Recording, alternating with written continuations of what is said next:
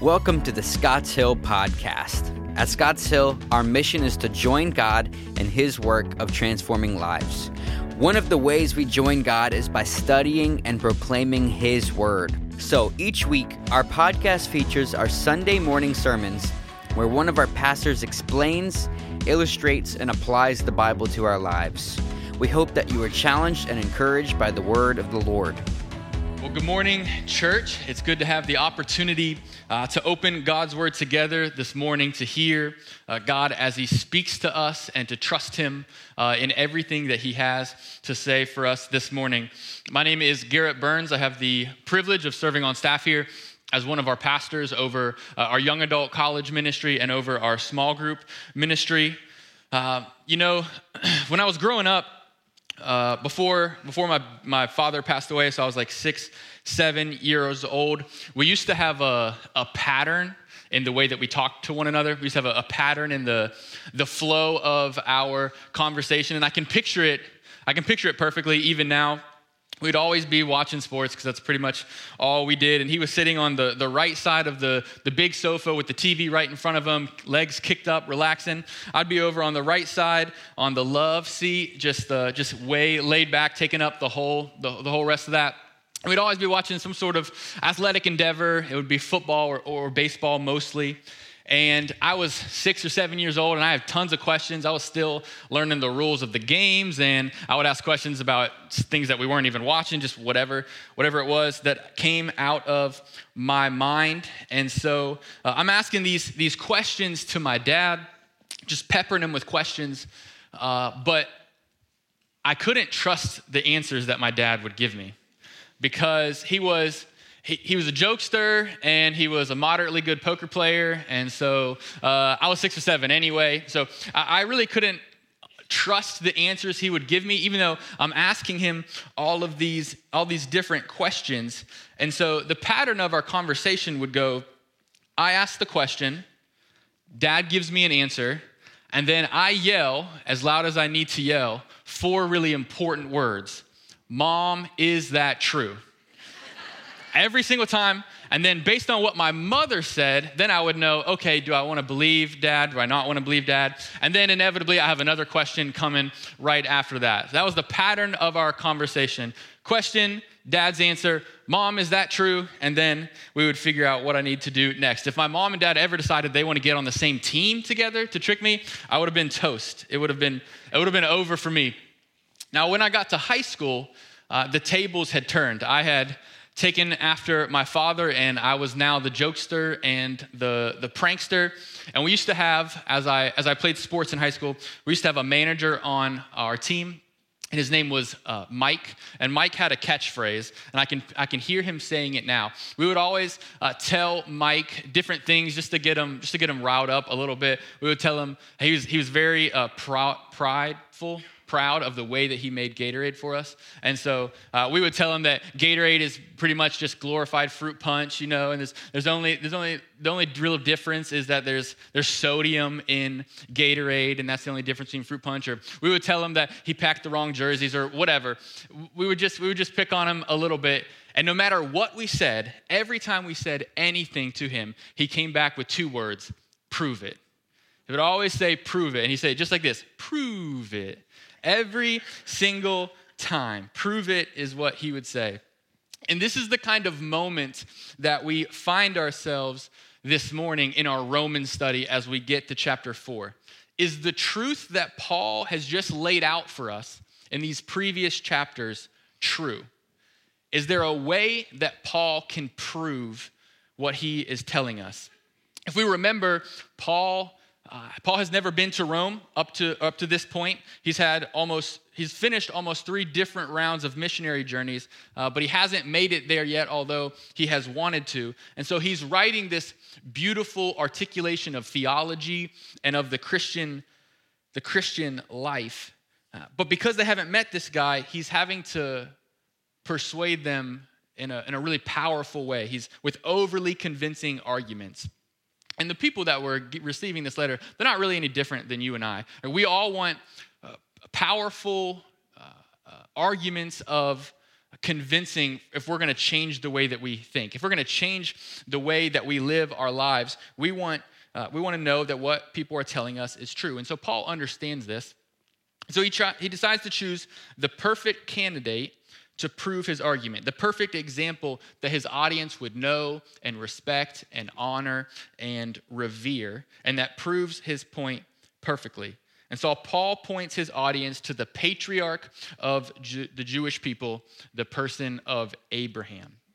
So, what Paul is arguing for uh, and proving in our scripture this morning, what he's detailing for us in chapter 4 of Romans, what he's articulating for us so convincingly, for them, for you, and for me, is that when blessings come, they come by faith alone. When God gives us blessings, when he chooses to bless his people, and he wants to do that, they come by faith alone. Paul takes the entirety of chapter 4 to prove to his readers by example that all the things we looked at last week the intervention and the justification and the redemption and the propitiation and the demonstration and the implications from the gospel are only realized by faith alone. When blessings come, they come by faith alone. And Paul opens our eyes to this reality in three ways. So if you're a note taker, there will be three points this morning. The first way is that we are counted righteous by faith alone. We're counted righteous. This is the first blessing, being counted righteous. We are counted righteous by faith alone. We can read this truth in verses 1 through 8 of chapter 4. It'll be on the screens. I'm going to read from a paper copy verses 1 through 8 of chapter 4. What then shall we say was gained by Abraham, our forefather, according to the flesh, so genetically? For if Abraham was justified by works, then he has something to boast about, but not before God. For what does the scripture say? It says Abraham believed God, and it was counted to him as righteousness. Now, to the one who works, his wages are not counted as a gift, but as something that is his due. And to the one who does not work, but believes in him who justifies the ungodly, his faith is counted as righteousness. Just as David also speaks of the blessing of the one to whom God counts righteousness apart from works. Blessed are those whose lawless deeds are forgiven and whose sins are covered. Blessed is the man against whom the Lord will not count sin. What we see Paul laying out for you and I this morning is that we are counted righteous by faith alone. But those in Rome who are hearing this would have had three different retaliations to this argument. They would have had three different rebuttals to what Paul is saying. And Paul blows each of these three arguments away. And we're going to go through them one by one. First, they would say that works can earn their salvation. But Paul says we're counted by righteous by faith alone and not by works. They would have said, well, it's about our works. And if we remember, if if you remember the story of Abraham, if anybody has the right to boast about works, Abraham would have been that guy. He would have been the one that the Jewish people point to and say, he earned his way to righteousness. He earned his justification. He did it by works because God himself says of Abraham in Genesis chapter 26, verse 5, that Abraham obeyed my voice and kept my charge, my commandments, my statutes, my laws. He kept all of these things. Abraham relocated his family. He left his country. He went out into the known, uh, the unknown. He was willing to sacrifice his son. But as it says in verse 2 this morning, he could have boasted in these things, but his boasting would never stand before God. Our best are still just filthy rags before a holy God. Because God doesn't give us what we deserve, He gives us blessings in the form of a gift. Paul opens their eyes and our eyes this morning to the truth of this in verse 3 when he repeats to them Genesis chapter 15, verse 6, when it says, And he, Abraham, believed the Lord, and he counted it to him as righteousness. Sure, Abraham was obedient, but that's not how he was counted righteous. He believed the Lord, and he counted it to him as righteous. It was true for Abraham And it's true for you and I as well that we get the blessing of being counted righteous, not because of works, but because of faith. The blessing comes through belief. And Paul says, if you don't, if you don't believe Abraham, then believe your beloved king. David talks about the same thing in verse 6 when he says, just as David also speaks of the blessing of the one to whom God counts righteousness apart from works.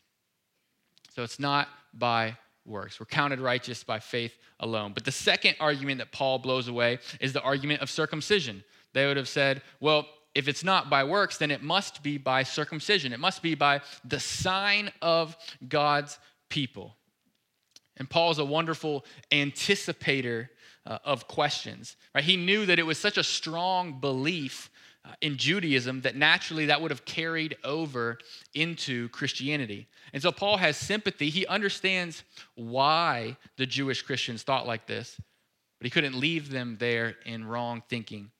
He had to set the truth straight. He does this in verses 9 through 12. 9 through 12 say, Is this blessing then, the blessing of being counted righteous, is this blessing then only for the circumcised or also for the uncircumcised? For we say that faith was counted to Abraham as righteousness. How then was it counted to him? Was it before or was it after he had been circumcised? It was not after, but before. He received the sign of circumcision as a seal of the righteousness that he had by faith while he was still uncircumcised. And the purpose was to make him the father of all who believe without being circumcised, so that righteousness would be counted to them as well. And to make him the father of the circumcised, who are not merely circumcised, but who also walk in the footsteps of the faith that our father Abraham had before he was circumcised. Paul makes them answer the question themselves he makes them think critically themselves. And just like as a side note right as we as we try to disciple people as we evangelize people this is the way to go about it. If they're if they're young and they're children we want to hit, hit them with truths kind of kind of straight on uh, so they can have a foundation to build from. But if you're talking to an adult if you're talking to uh, a high school student a, a young adult we want to ask we want to guide their own thinking all right? And we don't want to say well this is what i believe so you have to believe it we do it the same way Paul did it here. Well, what do the scriptures say? Well, how do you read it? Is what Jesus used to say all the time. How do you read it? How do you interpret it? Paul says, What do the scriptures say? Was he counted righteous before or was he counted righteous after he was circumcised? Chapter 15 of Genesis says that his faith was credited to him as righteousness. Circumcision, we see, comes in chapter 17. And I know math is kind of on the chopping block now. Math is being challenged today. Sometimes 2 plus 2 must not equal 4. But 15 comes before 17 every single time. And for you and I, there are not too many people that are claiming righteousness on the basis of whether or not you're circumcised. But we do take other outward signs and, and outward symbols and we put our faith in them rather than putting our faith in the one who has established those things as signs and as symbols. What makes a person right with God is not whether they walk down an aisle. What makes a person right with God is not whether they raise their kids in church. What makes a person right with God is not whether you drop a few dollars in the offering plate or box here. What makes a person right with God isn't even if you're a member of a church, it's not even if you get baptized. Each of those things are only meant to point to a work of the Holy Spirit that has already occurred in a person's heart. And so finally, then we get to the third argument that Paul squashes that people are made righteous by the law. First, is it by works? Paul says, nope. By circumcision? Nope. Is it by the law? Then. We see this in verses 13 through 15. For the promise to Abraham and his offspring that he would be heir of the world did not come through the law, but through the righteousness of faith. Because if it is the adherents of the law who are to be the heirs, faith is null and the promise is void. For the law brings wrath, but where there is no law, there is no transgression. Again, Paul proves his point based on the order of Abraham's life.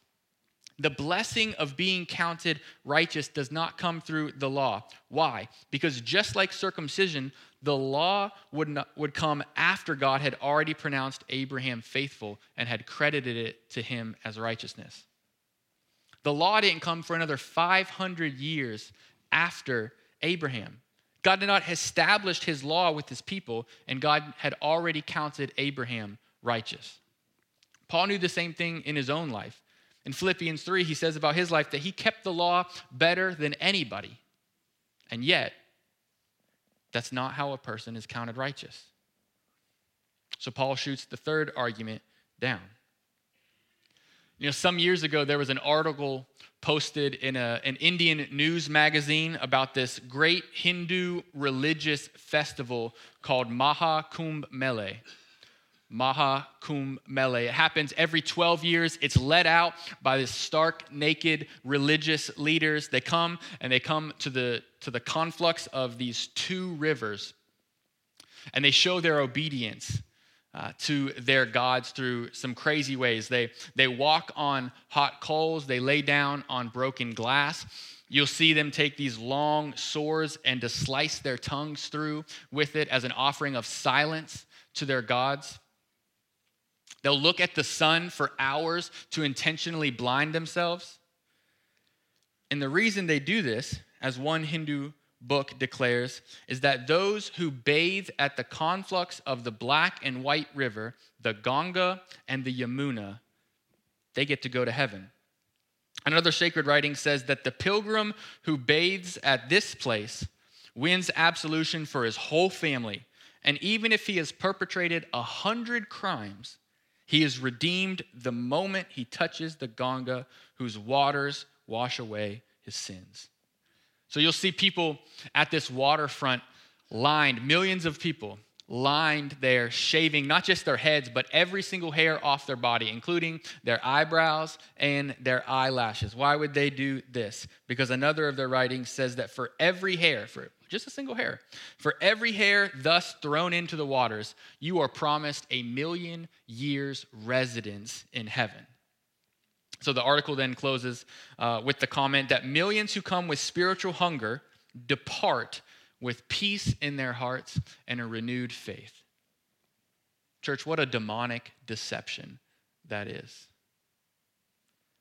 And yet it perfectly illustrates this works centered, symbol centered, law centered system of religion that humanity creates on its own.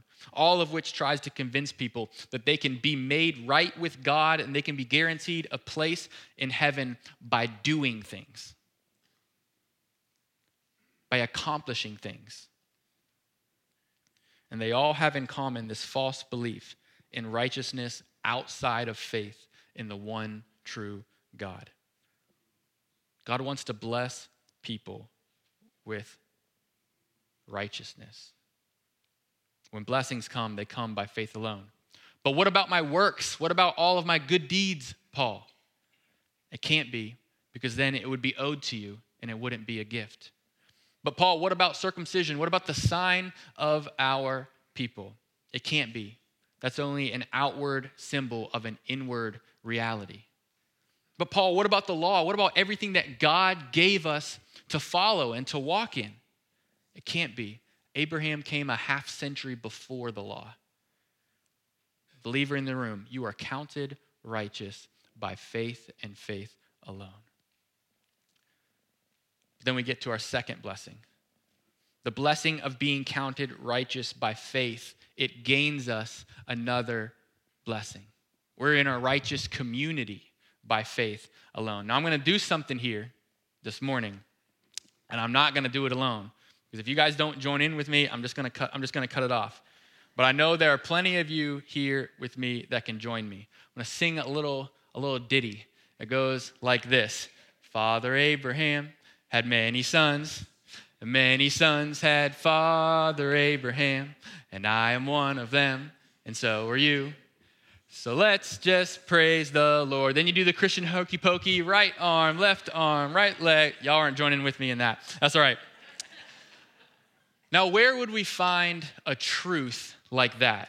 Right? Is that is that actually a biblical claim? Or is that a made up theological idea intended to indoctrinate children with a catchy tune? Right, which one is it? Well, we find that that tune is true, and we see Paul teach it to the Romans here in our next verses, verses 16 and 17. 16 and 17, he says, That is why it depends on faith. Church, if we're going to get it this morning, that it depends on faith, it's like the sixth time he said it. That is why it depends on faith. Why, Paul? In order that the promise may rest on grace and be guaranteed to all his offspring, to everybody.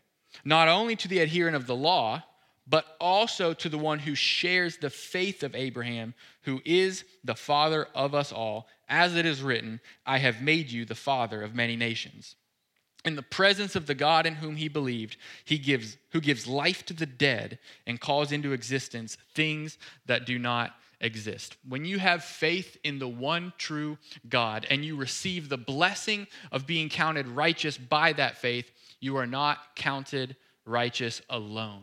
You are brought into a community of those who have been counted righteous as well. There's a reason that the Bible uses family language so often. It's not just to, to point us to the intimacy that we have, although that's, that's a part of it, but it's also to recognize promises and inheritances and blessings. The people of God are called sons and daughters of God. Jesus becomes our Lord and our Savior and our brother. So, in a real and spiritual way, we become the offspring of Abraham. And so we receive then as offspring of Abraham, the benefits and the blessings and the inheritance that was promised to Abraham. Specifically, eternal life, inheriting the earth, membership into God's chosen people, and partnership with the Holy Spirit. Verse 16 tells us that the offspring of Abraham are no longer, no longer simply the genetic and biological Israelites. It's no longer the only those who received the law and who were adherents of the law. The offspring of Abraham, the children of Abraham, are those who share the faith of Abraham, and that's what makes him the father of many nations. Romans teaches us that that's how the promise that he would be the father of many nations comes to fruition.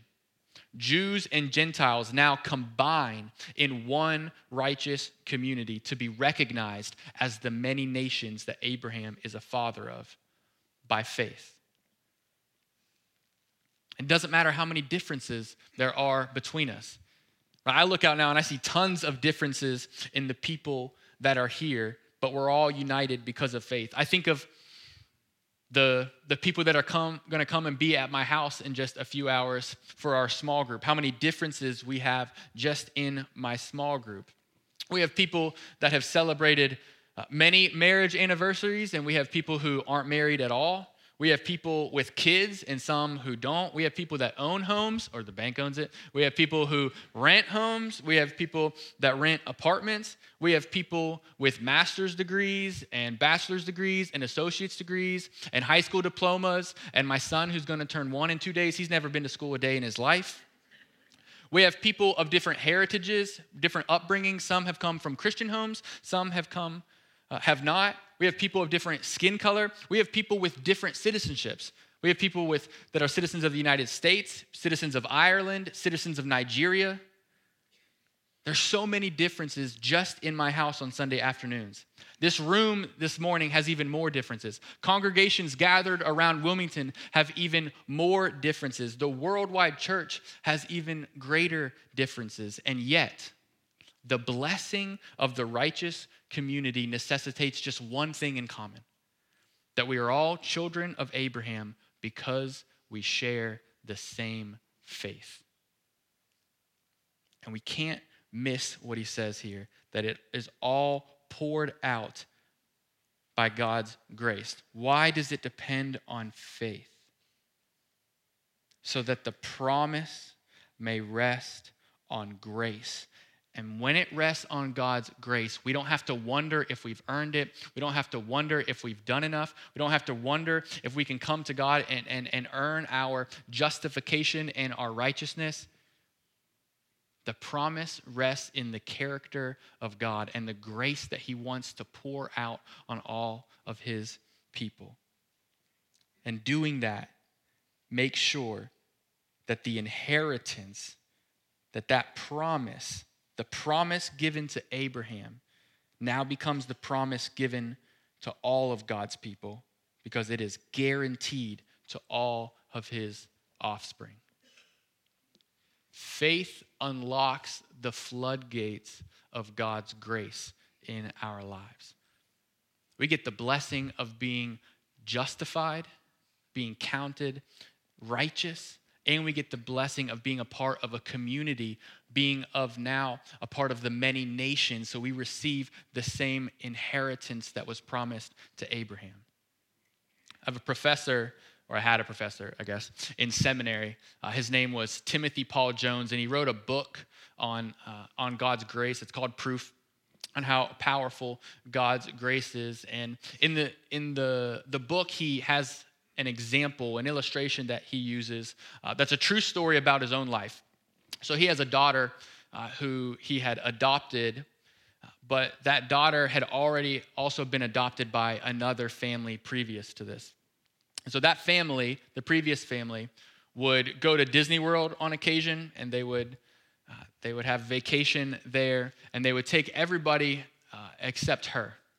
Uh, they would take their biological children there, but they wouldn't take her. She would stay at home with, uh, with a family, with a family friend, a neighbor. And so when my professor heard this, he decided, well, we got to take a special trip now to Disney World. And so in the, the weeks and in the, the days leading up to their Disney World trip, she started to get real reckless. She started to, to lash out. She started to be disobedient. She started to be really hurtful. And just before the trip, she, she kind of burst out. She said, You aren't going to take me, are you? You're not going to let me go. Because she knew there was no way she was going to be able to earn her way to Disney World. And so she was intent on making her punishment worth it. But she did get to go. He did take her. And he writes that after an exhausting first day in the park, she was already nodding off in her bed when she said to her father, I finally got to go to Disney World. But it wasn't because I was good, it's because I'm yours. And that's the story of grace that we see here in this text. That it's not going to be about works, it's not going to be about what I can earn, it's not going to be about outward symbols. It doesn't even have to be the we don't have to be of the genetic and biological bloodline of Abraham to receive the blessings. We get to be called God's. God says, "You're mine." We can look at our heavenly Father and say, "I'm yours." And because of that, then we get the blessings.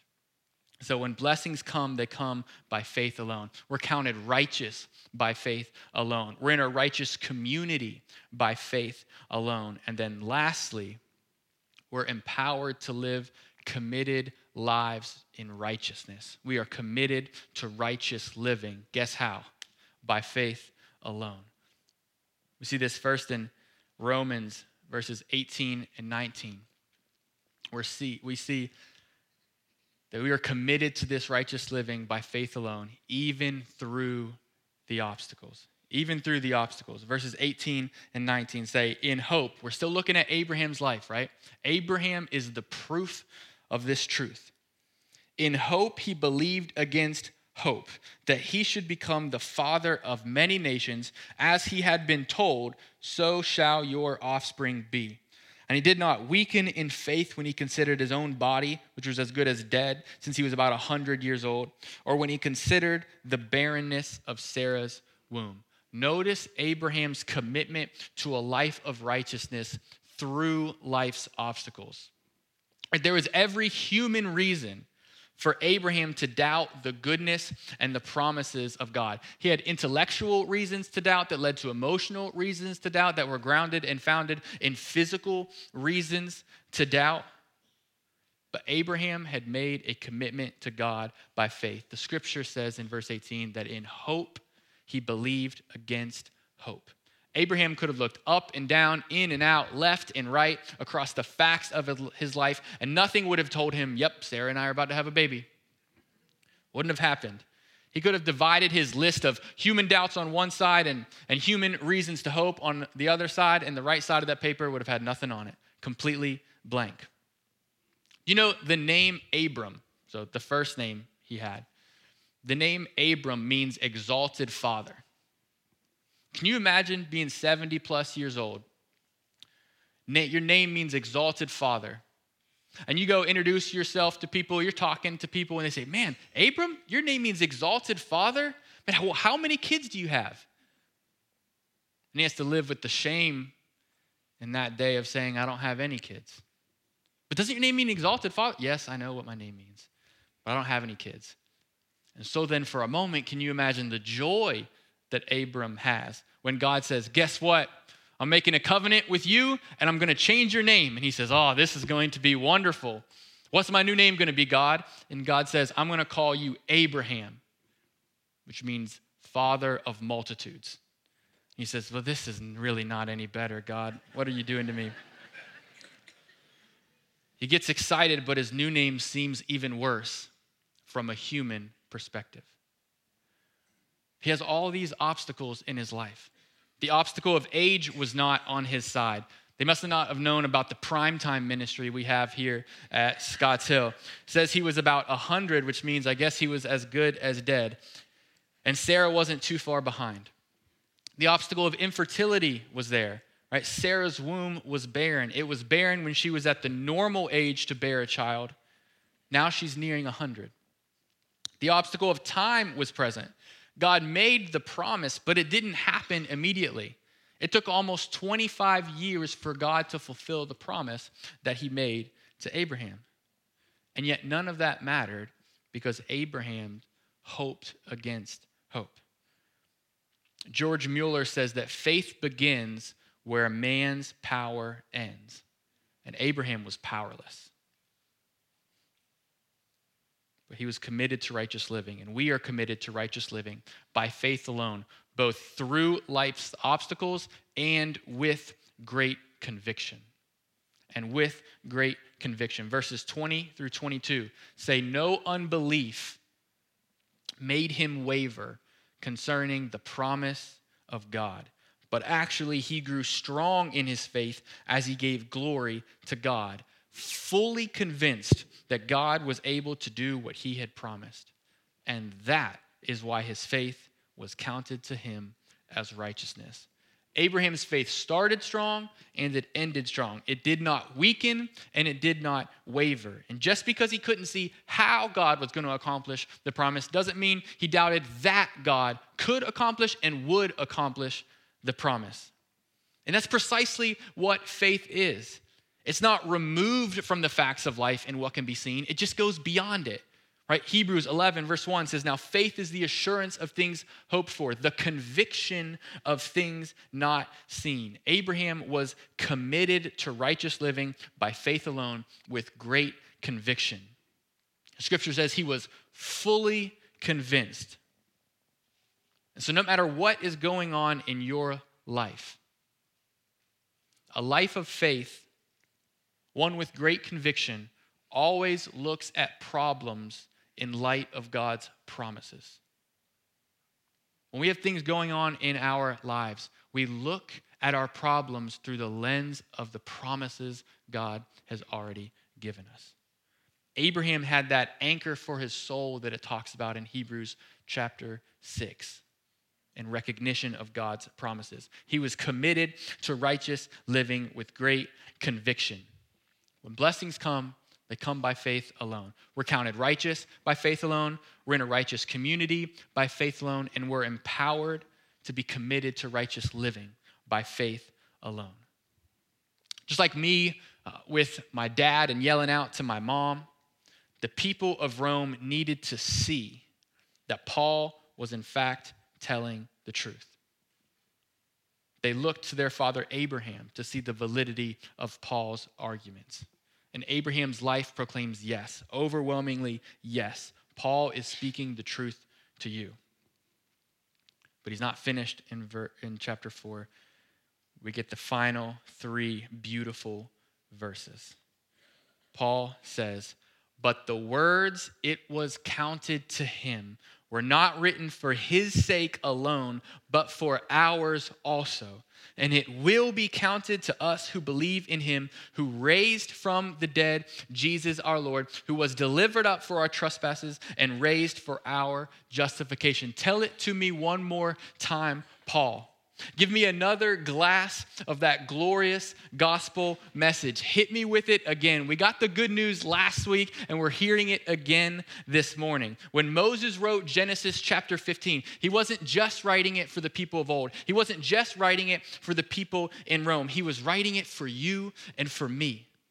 Righteousness was not just counted for Abraham when Abraham had faith, but it will be counted to you as well when you have faith. And what is it that you have to believe, right? What is the thing that I have to believe if I'm going to be counted righteous? You just have to believe the same thing that Abraham believed.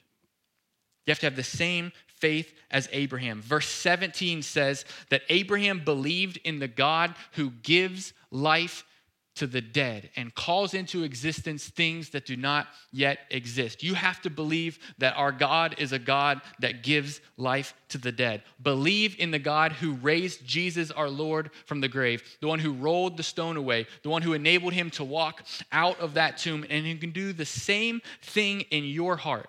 Who can take the dead heart of stone that you once had, or maybe you still have, and replace it with a living, beating heart of flesh who can tell you to run out of the grave. And why did he do it? Again, he did it for us. Verse 25 to pay for our trespasses and to allow us to be counted righteous by faith alone. This scripture is written for you and I this morning.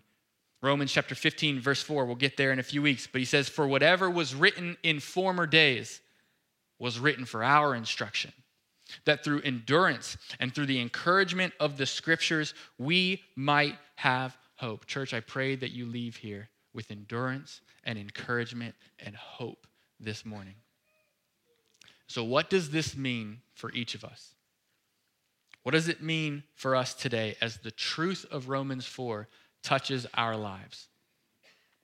Well, if it's all by faith alone, then I think our application is that we do what Hebrews 12 tells us to do that we look to the founder and the perfecter of our faith, Jesus. And he gives us an example. And we have four applications this morning. The first one is that we rejoice in justification. Church, we should be excited for what God's grace has gifted us with. We have had a debt repaid that we could never pay on our own. Hebrews 12, we look to the founder and the perfecter of our faith, who for the joy set before him bore the penalty on the cross. If God, if Jesus was joyful in the payment he gave, we should be joyful in the reception of that gift. We should rejoice in the fact that we are justified and that we didn't have to earn it. We didn't have to have any sign or symbol. There was no way we could earn it and work for it. It was just given to us. It's a gift. We should rejoice in that. Second, recognize your community. Rejoice in justification, recognize your community. Believing leads to belonging. Believing leads to belonging. All the language here is corporate language. It's community language. It's plural language. It was written for our sake, for us who believe. Jesus died and was raised for our sins and our justification. Love the gift your God has given you in your community, in your biblical friendships, in your small group, in this church. Thirdly, we run with obedience.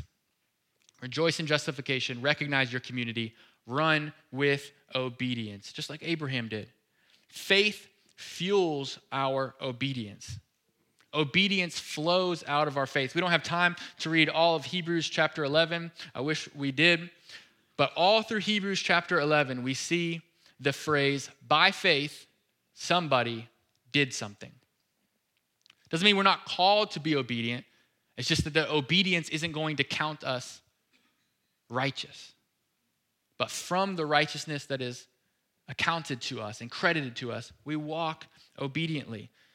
Hebrews 11 says, By faith, Abel did something. By faith, Enoch did something. By faith, Noah did something. By faith, Moses did something.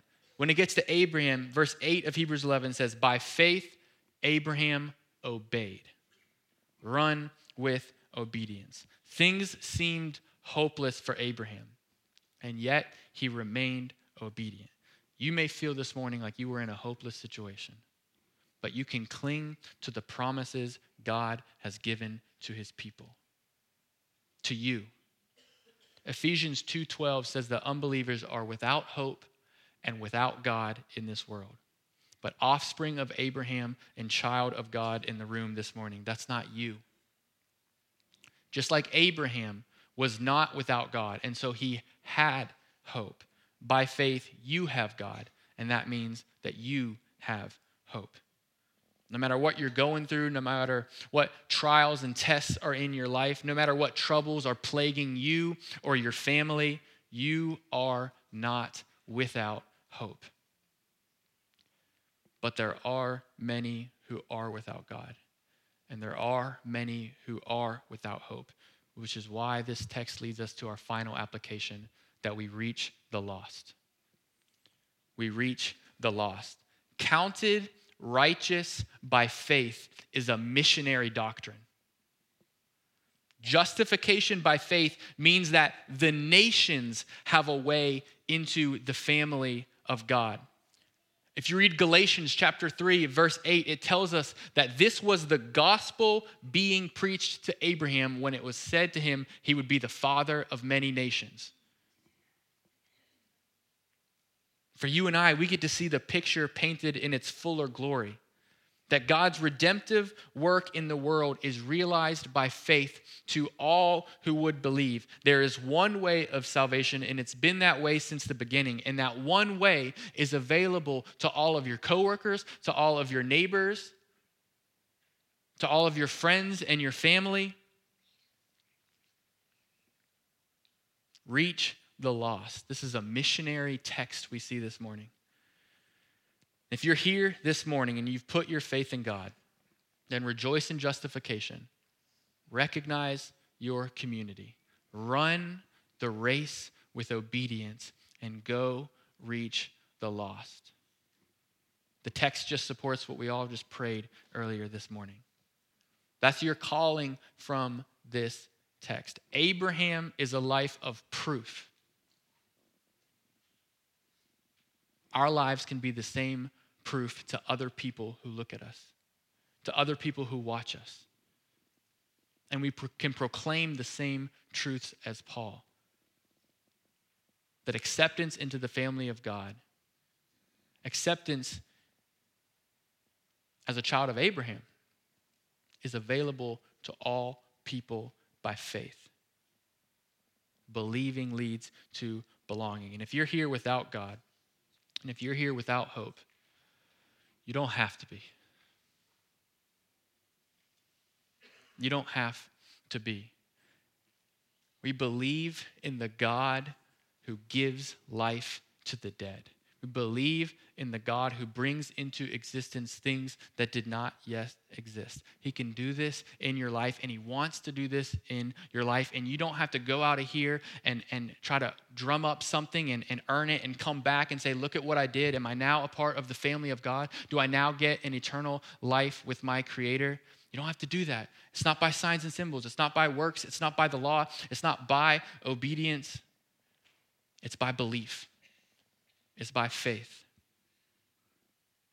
And you can know that it will be yours because the promise doesn't rest in my response to if you come and tell me that you have faith or that you believe.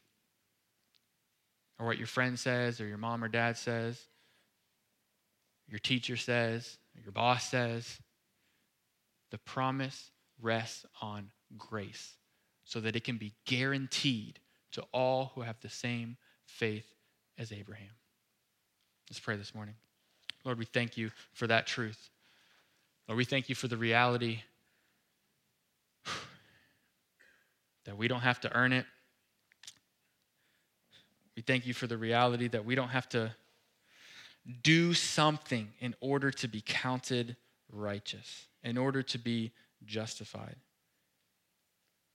Lord, we thank you for this text that shows us that from the beginning, your plan for bringing people into your family back into a right relationship with you has never been anything different than faith. It was that way for Abraham, it was that way for Paul, it was that way for the Romans and the early church, and it's the same for us today.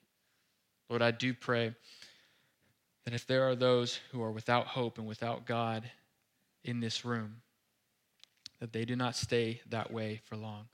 I pray that they would come talk to me, talk to Pastor Phil, talk to any of our pastors, any of our staff, any of our small group leaders, any of their friends and family who brought them here this morning.